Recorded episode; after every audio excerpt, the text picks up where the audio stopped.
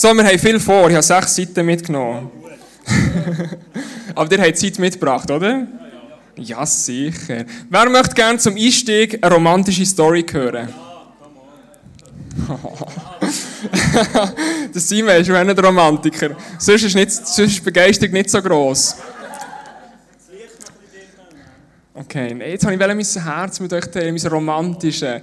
Wer möchte gerne eine romantische Story hören? Yes. Alle Männer so, nee. genau. Ähm, die meisten von euch äh, haben wahrscheinlich die Geschichte von mir und meiner Frau noch nicht gehört, wie das wir zusammengekommen sind, oder? Nein. Genau. Ähm, das ist eine Story, die ich immer wieder gerne erzähle. Meine Frau kann die noch viel besser ausschmücken. Aber ich habe mir es antrainiert, dass ich es auch einigermaßen romantisch erzählen kann.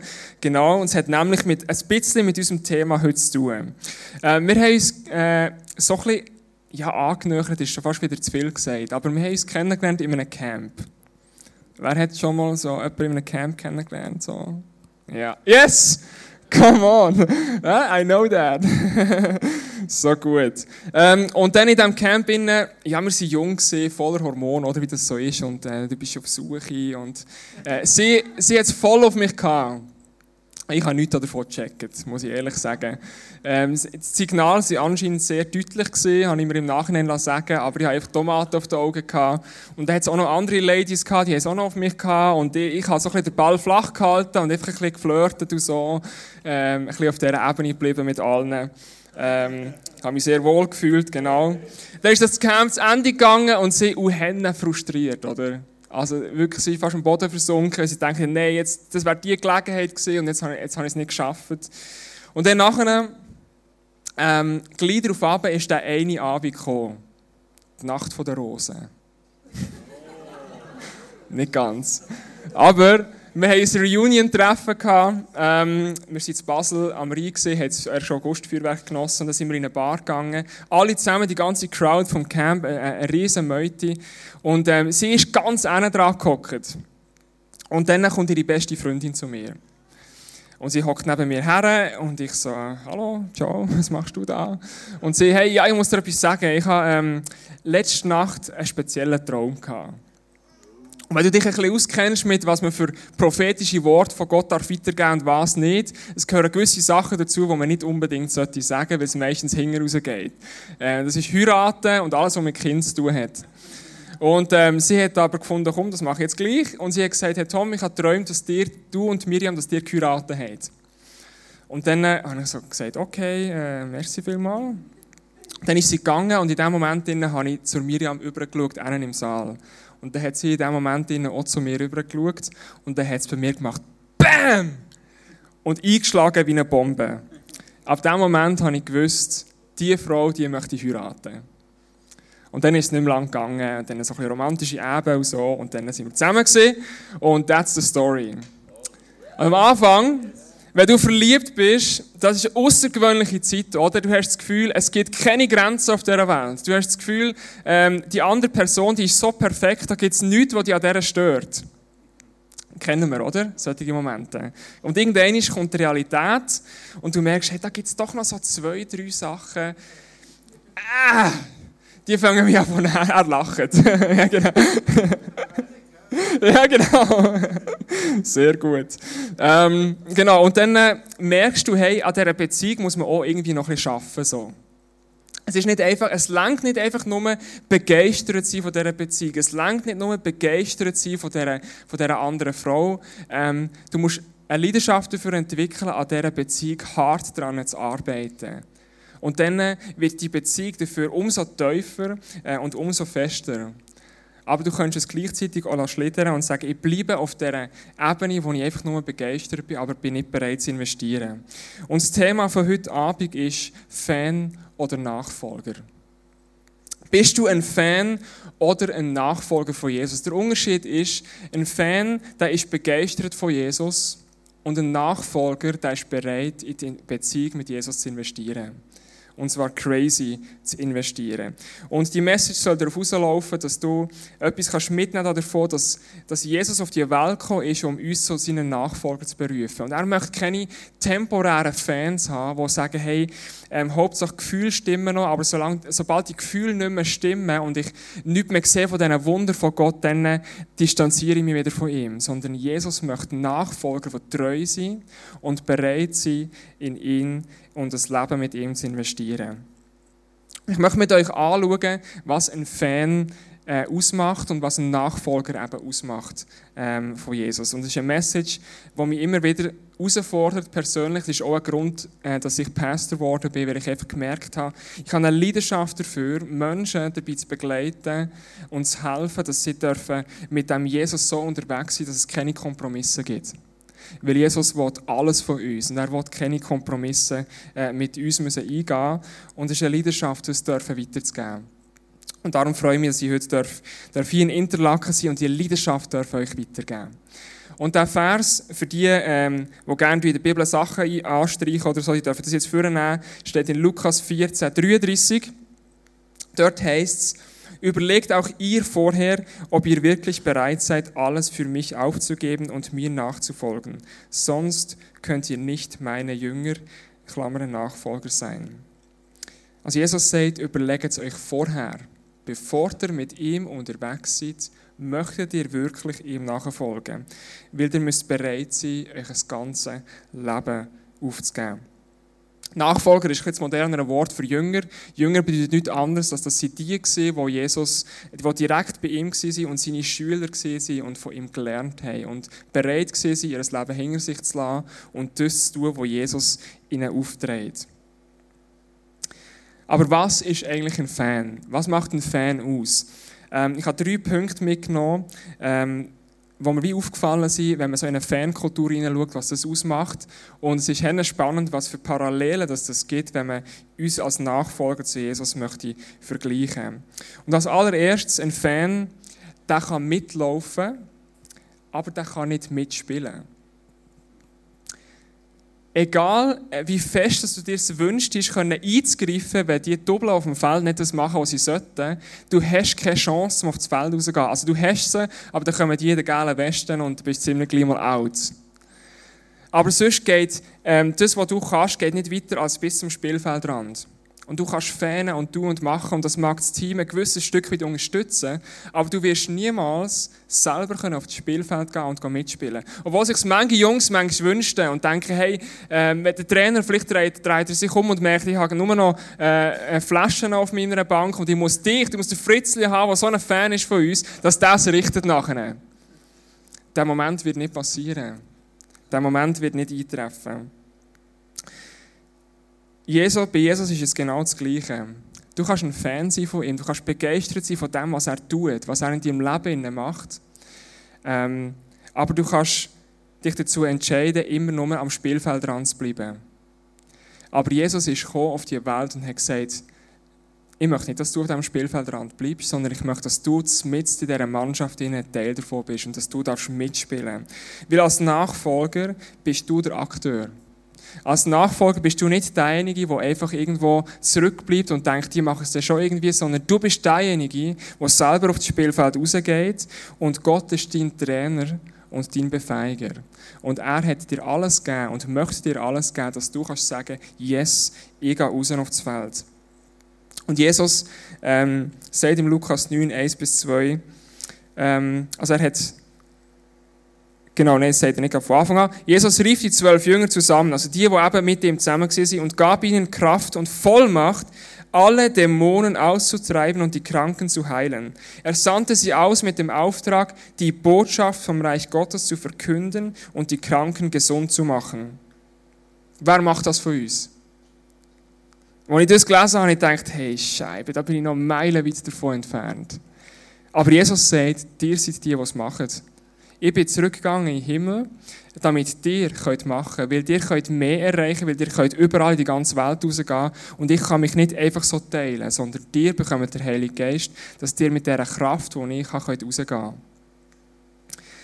Und ich durfte das ein Stück weit erleben, wo wir kürzlich, vor drei Wochen, sind meine Frau und ich zu Besuch waren, bei einem Pärchen, das wir kennen, ähm, vom ICF Bern. Und wir haben über das Leben angefangen zu quatschen, wir haben ähm, über dies und jenes geredet und dann haben wir äh, darüber geredet, ähm, dass, dass äh, mein Magen im Moment nicht so in Ordnung ist und dass da jedes Mal, wenn ich fettige Sachen esse, dass ich mega Mühe habe, nachts zum Schlafen und so. Ähm, und dass ich auch Bauchschmerzen dann hatte. Und dann fragt sie mich einfach gerade raus, gibt es etwas, was in deinem Leben noch unverdaut ist? Und dann habe ich ähm, einen kurzen Moment schlucken und habe genau gewusst, Gott rettet jetzt durch sie in diesem Moment. Und wir haben noch nicht gerade sagen, was es ist. Und ich habe mir überlegen und studieren. Und dann haben sie gesagt, hey, komm, lass uns beten. Lass uns beten, dass Gott aufzeigt, was los ist und wo das es, wo das es noch harzt. Und dann haben wir betet und Gott hat mir in dem Moment ganz klar aufgezeigt, hey, schau, an dem und dem Punkt musst du noch arbeiten und musst du etwas loslassen. Und dann haben sie gesagt, hey, ähm, das, was du jetzt gespürt hast, bist du bereit, das loszulassen in deinem Leben? Und ich habe gesagt, ja, ich bin bereit, lass uns beten dafür. Und dann haben wir das abgeschnitten aus meinem Leben, aus meiner Vergangenheit, von meiner Familiengeschichte her. Und in diesem Moment kommt der Heilige Geist und ich habe gespürt, wie eine Wärme in mir kommt, wo aus der ganzen Brust raus, in meinen ganzen Körper rausgeht. Es hat angefangen zu krüseln und ich habe gewusst, Gottes Präsenz ist so stark da. Und das nur, weil sie den Mut hatte, zu sagen, ich bin eine Nachfolgerin und ich muss auf Gottes Stimme hören und das sagen, was er mir aufträgt weil wir dazu berufen sind, ähm, das Reich von Gott hier auf dieser Welt zu bauen. Und das hat mich motiviert, um, zu sehen, hey, wow, wenn, wenn sie das kann und mich auch so direkt anspricht, was hat Gott mit mir denn noch alles vor, wo ich mich im Moment manchmal noch nicht getraue zu machen. Aber er schickt dich und mich aufs Feld, damit wir zusammen können schlussendlich den Pokal aufheben. Und wenn wir zusammen den Pokal am Ende des Spiels aufheben, dann möchte ich, dass so viele Leute wie möglich auf diesem Platz sind mit uns zusammen und dürfen in das, äh, in das Siegreich, in das Himmelreich dürfen eintreten. Zweiter Punkt. Ein Fan jubelt in guten und schimpft in schlechten Zeiten.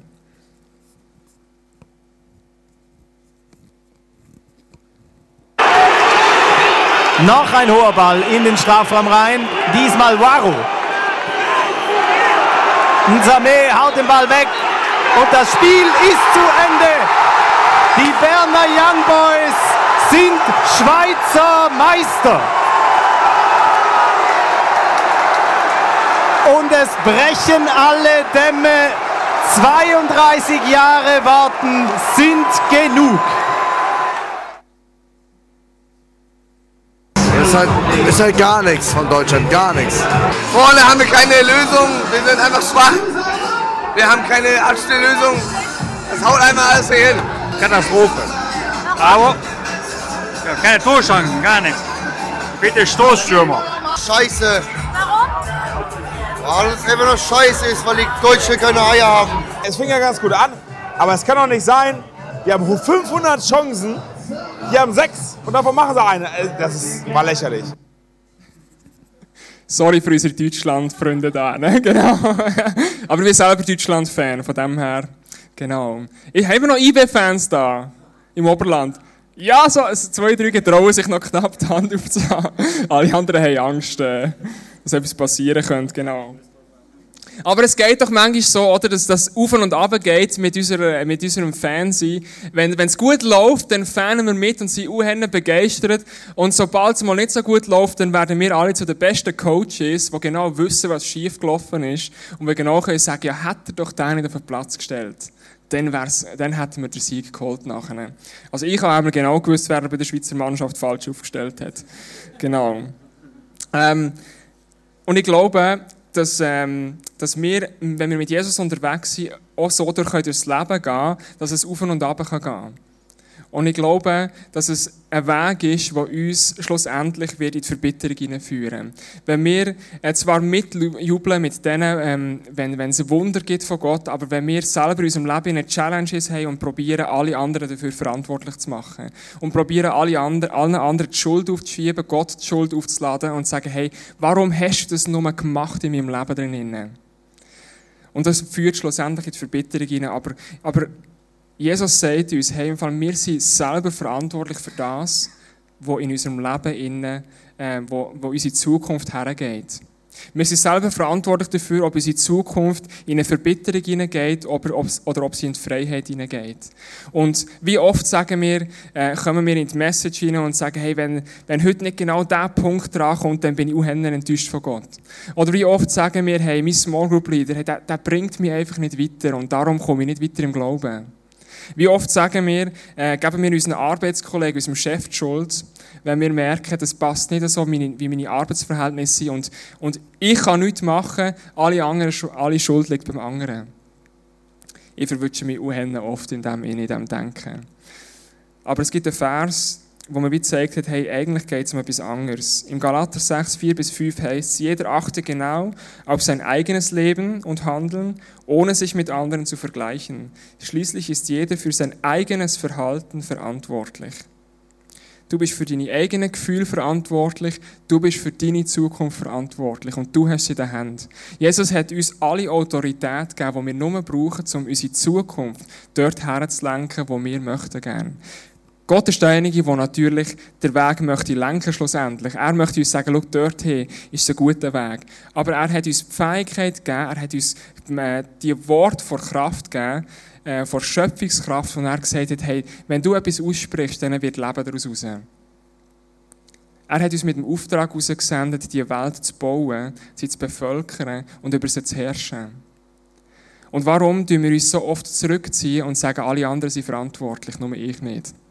Aber wir haben die Fähigkeit bekommen von Gott, um unsere Zukunft zu bauen. Und du übernimmst als Nachfolger Verantwortung für deine Zukunft und gibst nicht anderen die Schuld an dem, was in deinem Leben passiert. Dritter Punkt. Ein Fan investiert viel, auch ohne Aussicht auf Nachhaltigkeit. Als Fan bist du bereit, dein Geld zu investieren, du bist bereit, deine, deine Zeit zu investieren. Äh, auf, bei einem Fußballmatch geht definitiv mehr Zeit drauf als bei einer Celebration. Und es ist überhaupt kein Problem. Und du gehst dorthin, du gehst äh, das, an das Konzert, wo du, wo du Fan bist davon, ähm, und du bist bereit, viel zu investieren. Aber ob es nachhaltig ist, ist eine andere Frage. Und gell, Fan sein ist im Fall nichts Schlechtes. Das möchte ich auch noch gesagt habe an diesem Punkt hier.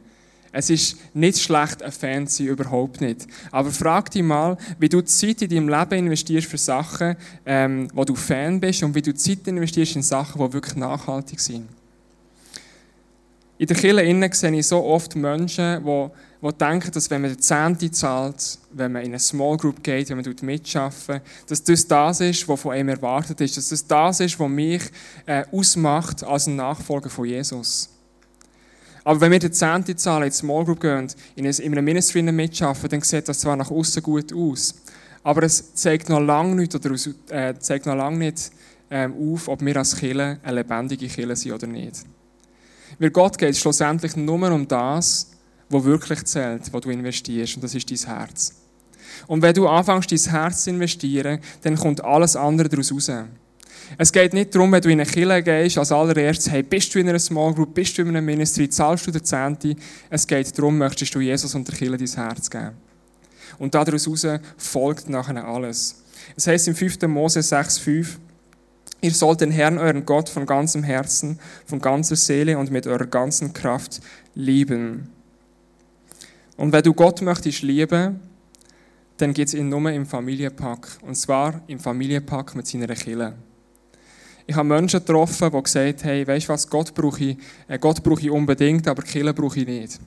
Ich habe Menschen getroffen, die gesagt haben, es kommt nicht darauf an, ob ich mich in drei, vier Kirchen gleichzeitig investiere und dort holen was ich möchte, weil es schlussendlich darauf ankommt, ob ich gefüttert werde von allen Seiten. Ähm, und ich habe gesehen, dass sie in ihrem Leben unglücklich sind. Und es liegt das Geheimnis darin, wenn Gott sagt, schenk mir dein Herz. Weil Kille ist sein Instrument, wo er sagt, ich möchte das Reich durch Kille bauen, durch die lokale Kille. Und wir können unser Herz nicht an zwei Sachen verschenken. Wir können unser Herz meistens nur an einen Platz verschenken. Weil sobald wir es probieren aufzuteilen, wird's, dann wird es schon getrennt. Und du hast nicht mehr die gleiche Power an einem Ort. Und darum glaube ich, liegt so eine Kraft darin, wenn wir sagen, wenn wir Gott von ganzem Herzen möchten lieben und ihm uns verschenken, gehört Kille dazu. Weil wir können mit Gott unterwegs sein, aber wir können gleichzeitig keine Nachfolger generieren.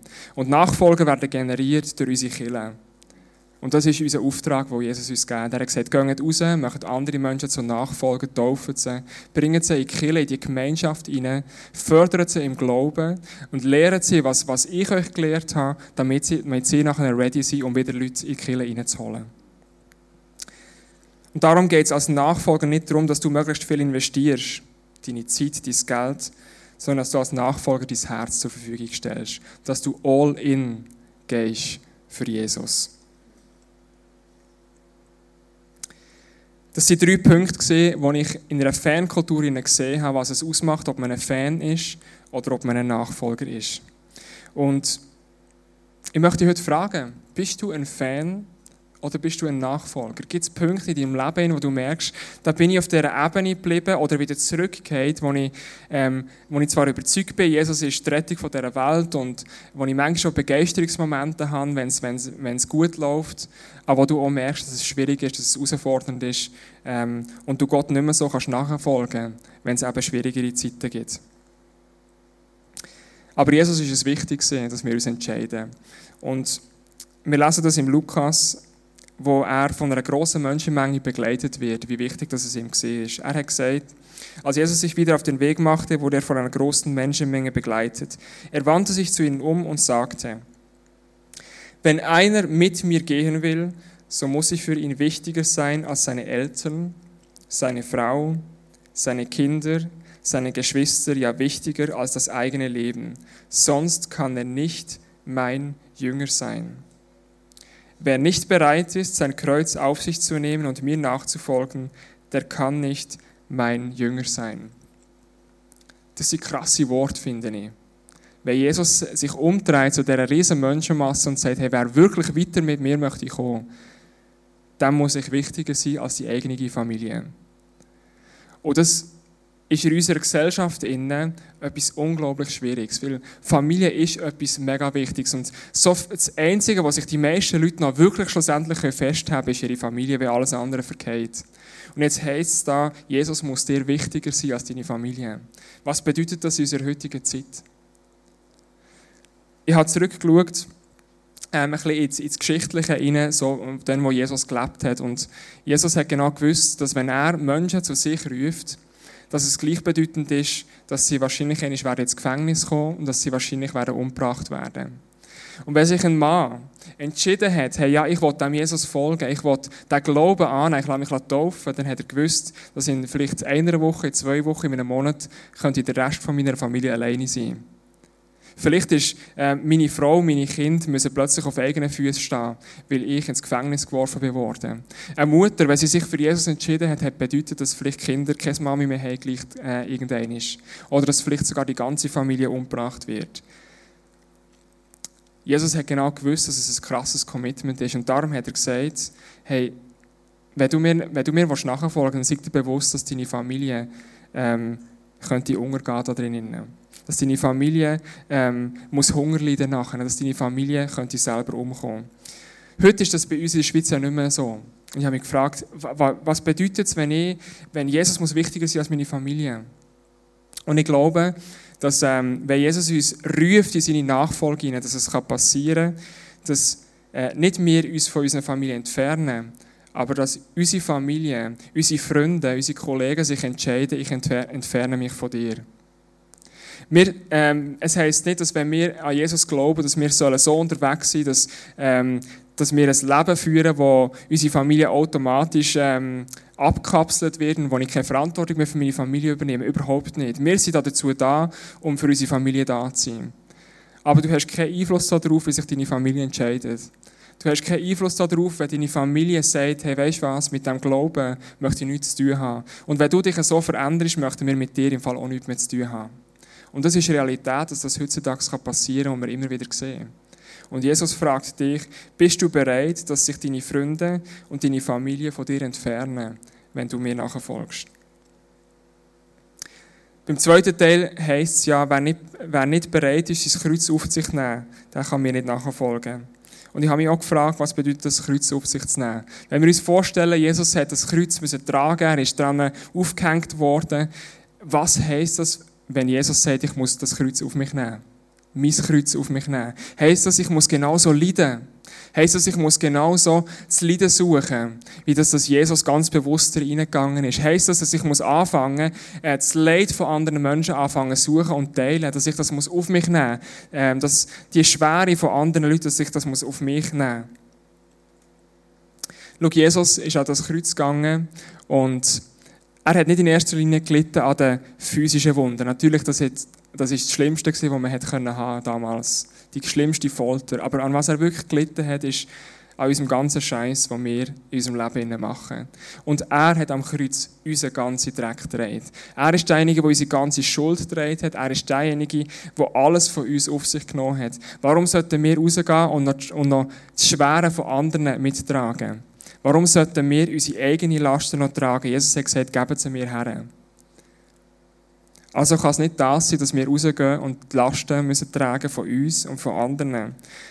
Aber das Kreuz auf sich nehmen bedeutet etwas anderes. Das Kreuz auf sich nehmen bedeutet, dass ich mich an dem heutigen Tag, hier und jetzt entscheide, dass ich muss sterben muss.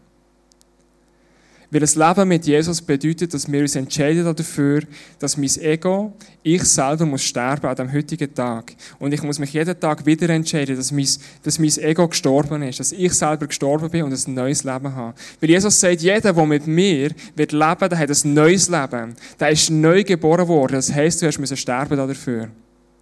Das Kreuz auf sich nehmen bedeutet zu wissen und der Alltag so gestalten, dass ich weiß, ich lebe nicht mehr für mich selber. Und das ist eine krasse Entscheidung. Wenn wir sagen, ich lebe nicht mehr für mich selber, sondern ich lebe für Jesus, für das Leben mit ihm. Aber genau für das hat Jesus seinen Körper hergegeben und hat, ist, in, ist in den Tod hineingegangen, dass wir dürfen sagen, ja, ich bin auch nicht mehr so wichtig und ich darf auch sterben und wieder mit Jesus auferstehen. Ein Nachfolger lässt den Tod hinter sich und geht mit mit Jesus und nimmt aktiv an diesem Siegeszug mit Jesus teil. Weil es ist nichts anderes. Wenn wir uns für Jesus entscheiden, dann nehmen wir teil an einem Siegeszug. Und wir werden nicht mehr sterben. Klar, unser Körper der wird eigentlich äh, der wird zugrunde gehen. Aber wir werden, es wird weitergehen. Wir werden nicht mehr sterben. Wir werden mit Jesus zusammen nachher ein ewiges Leben haben. Und das ist das, was Jesus uns geschenkt hat. Aber er sagt dafür, wenn ich dir das Leben schenke, musst du bereit sein, dein Leben auch aufzugeben. Und ein wichtiger Satz, den du dir heute mitnehmen musst, ist, Jesus hat sich geopfert, damit du kannst leben aber du kannst erst leben, wenn du zuerst stirbst. Jesus hat sich geopfert, damit du kannst leben aber du kannst erst leben, wenn du zuerst stirbst. Ich weiß nicht, wer von euch den Bonhoeffer kennt. Das ist äh, für mich eine mega inspirierende Persönlichkeit. Er ist im Zweiten Weltkrieg in einem KZ ähm, gestorben, aber er ist ein ein bekannter Theologe, und er hat es für mich auf den Punkt gebracht, was das Kreuz von Jesus bedeutet. Er hat gesagt, das Kreuz ist nicht das schreckliche Ende eines frommen, glücklichen Lebens, sondern es steht am Anfang einer Gemeinschaft mit Jesus Christus. Nachfolge bedeutet Gnade und Gebot zugleich. Und das ist der letzte Teil von meiner Message heute, wo ich gerne möchte, dass du das verstehst. Weil ich habe selber ganz lange nicht verstanden, was es bedeutet. Nachfolge ist Gnade und Gebot in einem. Das hat auch der Bonhoeffer gesagt, das zweite Zitat, das ich von ihm bringe. Christus ruft, der Jünger folgt. Das ist Gnade und Gebot in einem. Was ist da damit gemeint? Dass wir Jesus dürfen nachfolgen, ist Gnade, weil es ein Geschenk ist. Du hast es nicht verdient. Du und ich haben nicht verdient, dass Jesus uns zu sich ruft weil wir alles falsch gemacht haben, was man nur falsch machen kann. Wir Menschen haben seit tausenden von Jahren immer gesagt, wir können es ohne Gott. Wir haben immer gesagt, wir äh, sind unser eigener Chef. Wir haben immer gesagt, ähm, wenn es gerade passt, dann bete ich Gott an, wenn es gerade nicht passt, dann nicht. So sind wir unterwegs gewesen. Wir haben uns distanziert von Gott. Und Gott hat gesagt, hey, es ist mir vollkommen egal, was du in deinem Leben gemacht hast. Ich bin derjenige, der dir das ewige Leben möchte schenken. Einfach, weil ich es möchte, nicht weil du es verdient hast aber weil ich möchte Gemeinschaft haben mit dir. Und darum ist die Nachfolge, dass Gott uns ruft zu sich, ihm nachzufolgen, ist Gnade, ist ein Geschenk. Aber es ist gleichzeitig ein Gebot, weil Jesus sagt, wenn du mir nachfolgst, dann möchte ich alles von dir. Und das ist sein einziges Gebot, was für mich wirklich zählt. Dass Jesus sagt, hey, ich bin nicht bereit, zum Kompromissen eingehen. Ich bin nicht bereit, mich irgendwie mit einem anderen Gott zu teilen. Sondern ich möchte, dass du mir nachfolgst, mit Hut und Haar, mit deinem ganzen Herz, mit allem, was du hast. Und darum ist die Nachfolge, dürfen Jesus nachzufolgen, ist ein Geschenk, aber es ist gleichzeitig auch ein Auftrag. Und das fordert uns manchmal raus. Mit Jesus unterwegs sein ist eine Challenge. Es ist nicht einfach so, dass es, dass es, dass es irgendwie locker flockig geht, sondern es ist eine Herausforderung. Gerade eben darum, weil Jesus alles für uns will. Und ähm, ich habe heute den Kamil mitgenommen. Er ist äh, äh ein junger Bursch, aber ich habe mega Freude an ihm. Ähm, er ist in meiner Small Group drin und äh, er hat sich im Sommer. Genau, hat volle Sache gemacht mit Jesus. Und ich liebe es, wie du unterwegs bist. Und du hast mir gestern zwei, drei Worte geschickt, äh, wo ich gerne möchte, dass du sie heute noch schnell mit uns teilen wie du mit Jesus unterwegs bist. Hallo zusammen. Ja, ich bin Camille Edris, 20. Und ja, im Moment bin ich im Leben vor allem dran, ähm, mich selber zu finden. Ähm, die meisten Leute, die mich eben kennen, wissen, ähm, ich bin recht selbstbewusst. Und ähm, gleich bin ich im Moment ein dran, ähm, was hat Gott in mich eingelegt. Und also mein Traum oder mein Wunsch wäre, ähm, ich möchte gerne Pastor werden, aber wenn ich dann so die Pastors schaue, so, habe ich immer so das Gefühl, die sind sicher sündenfrei, die sind sicher perfekt, die sind die Christen, die man muss sein muss. Und dann denke ich immer so, ja nein, das schaffe ich eh nicht, weil ich kann das einfach nicht. Und ähm, ich habe halt einfach gemerkt, ähm, dass ich nicht zuerst auf die anderen schauen soll, sondern einfach wirklich mit mir. Und zwar auch, dass ich einfach mit Jesus kann gehen und ihm auch vertrauen. Genau. Danke vielmals. Es hat mich berührt, als er mir geschrieben hat, hey, weißt, manchmal schaue ich die Pastors an und denke, bei denen ist alles gut und so. Und ähm, ich weiß, dass es 180 Grad genau anders ist. Weil ich einfach weiss, dass ich so oft ähm, nicht den Mut habe, von Jesus zu erzählen, obwohl ich die beste Chance und die beste Möglichkeit bekomme, die es nur gibt. Dass ich so oft ähm, Gedanken habe über andere Menschen, wo ich genau weiss, hey, warum habe ich nur so verderbliche Gedanken? Warum habe ich nur so eine Challenge, in dem, dass ich mich selber manchmal verurteile? Und so viele Sachen, wo ich merke, wo ich eine Challenge habe, wo ich mit Gott unterwegs bin. So wie der Kamil auch eine Herausforderung hat, mit sich selber auch, sich selber auch wieder zu finden und seine Identität. Aber genau um das geht es bei Gott. Als Nachfolger musst du nicht perfekt sein. Aber als Nachfolger musst du bereit sein, dein ganze Herz Gott zu geben. Und sagen, ich bin mit dir unterwegs und ich bin am Lernen. Und wir machen das gemeinsam. Und ich habe das Bild so gern, dass Jesus unser Bräutigam ist. Das ist für gewisse Männer nicht so sympathisch. Ähm, aber Jesus sagt, hey, wenn ihr mit mir unterwegs seid, seid ihr zusammen als ganze Christen, als Killer, ihr seid die wunderschöne Brut. Und Jesus ist unser Bräutigam. Und schau, Jesus wartet vorne am Altar im besten Anzug, im schönsten Anzug, was es nur gibt. Und wir sind die Brut, die auf ihn zulaufen. Und wir sind wunderschön geschmückt. Aber Jesus möchte sich sicher sein, dass die richtige Brut auf ihn zukommt. Welcher Mann möchte schon Kompromisse eingehen, wenn es um die Frau von seinem Leben geht? Und genauso möchte Jesus keine Kompromisse eingehen. Und darum fragt er uns heute, bist du wirklich die richtige Brut? Bist du diejenige, derjenige, der sagt, ich gebe mein ganzes Leben dir her. Ich verschenke mich vollkommen.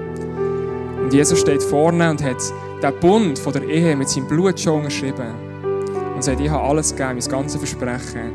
Und jetzt kommt unser Versprechen, das wir ihm dürfen geben Und wie so ein Trauversprechen aussieht, äh, ich war gerade letztes Jahr an einer Hochzeit von Miko und Livia Hunziker bei uns zu Bern. Und ähm, wir schauen kurz in das Trauversprechen hinein. Ich verspreche dir, dass ich dich immer unterstützen will, egal wie die Umstände sind. Dass ich mich nicht vom Egoismus bestimmen will, sondern jeden Tag mein Bestes gebe, dich bedingungslos zu lieben. Und ja, ich will heute und für immer mein Bestes geben, dass unsere Beziehung darf aufblühen und grosse Sachen bewirken. Merci für alles, was wir schon zusammen haben dürfen erleben Du bist mein bester Freund, mein Held und mein Trauma. Ich liebe dich über alles. Heute darf ich an diesem Tag zu dir Ja sagen und somit zu allen anderen Nein. Ich weiss nicht, ja.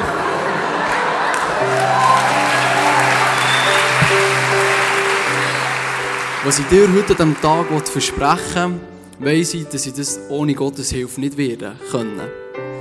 Ich will nach diesen Punkten streben und dich immer wieder um Vergebung bitten, wenn ich etwas nicht geschafft habe. Schnugi, du bist die beste Frau. Meine Traumfrau. Ich liebe dich mega.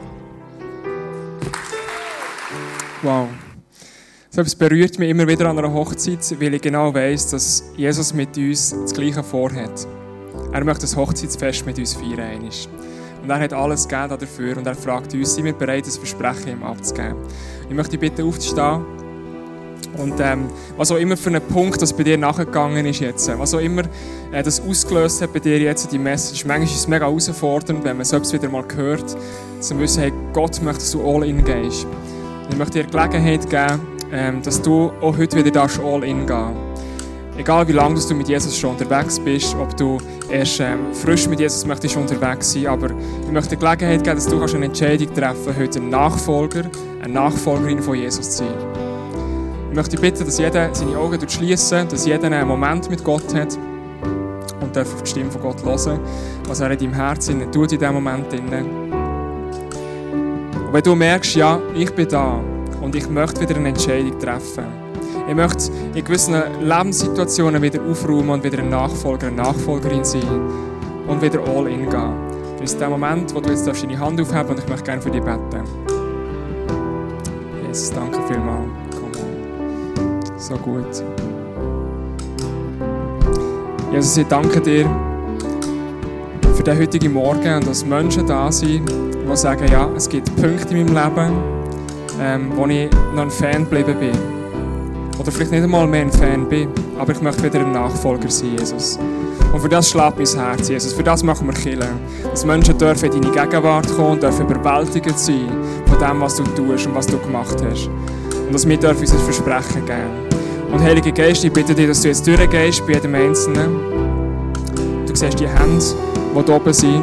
Und ich bitte dich, dass du Sachen aufräumen jetzt in diesen Herzen. Sachen aufzeigen, die müssen rausgehen, Jesus. Dass du zeigst, wo deine Kraft muss in dein Leben hineinkommen, Jesus. Weil du bist Du bist Leben, Jesus. Du bringst Leben dort, wo Tod ist. Du bringst Leben dort, wo Kraftlosigkeit ist, Jesus. Du bringst Heilung dort, wo Sachen kaputt gegangen sind, Jesus. Und so beten im Namen von Jesus Christus, dass jeder Einzelne, der da innen möchte, eine Entscheidung treffen darf gesegnet sein als Nachfolger, als Nachfolgerin von Jesus. Und darf merken, wie der Heilige Geist jetzt anfängt zu wirken. Und die Power darf in das Leben hineinkommen, Jesus. Und du darfst merken, dass Jesus Christus in deinem Leben so krass wirkt, dass du kannst rausgehen aus diesen Türen raus und du derjenige bist, der die Autorität bekommen hat, das Reich von Gott dürfen zu bauen.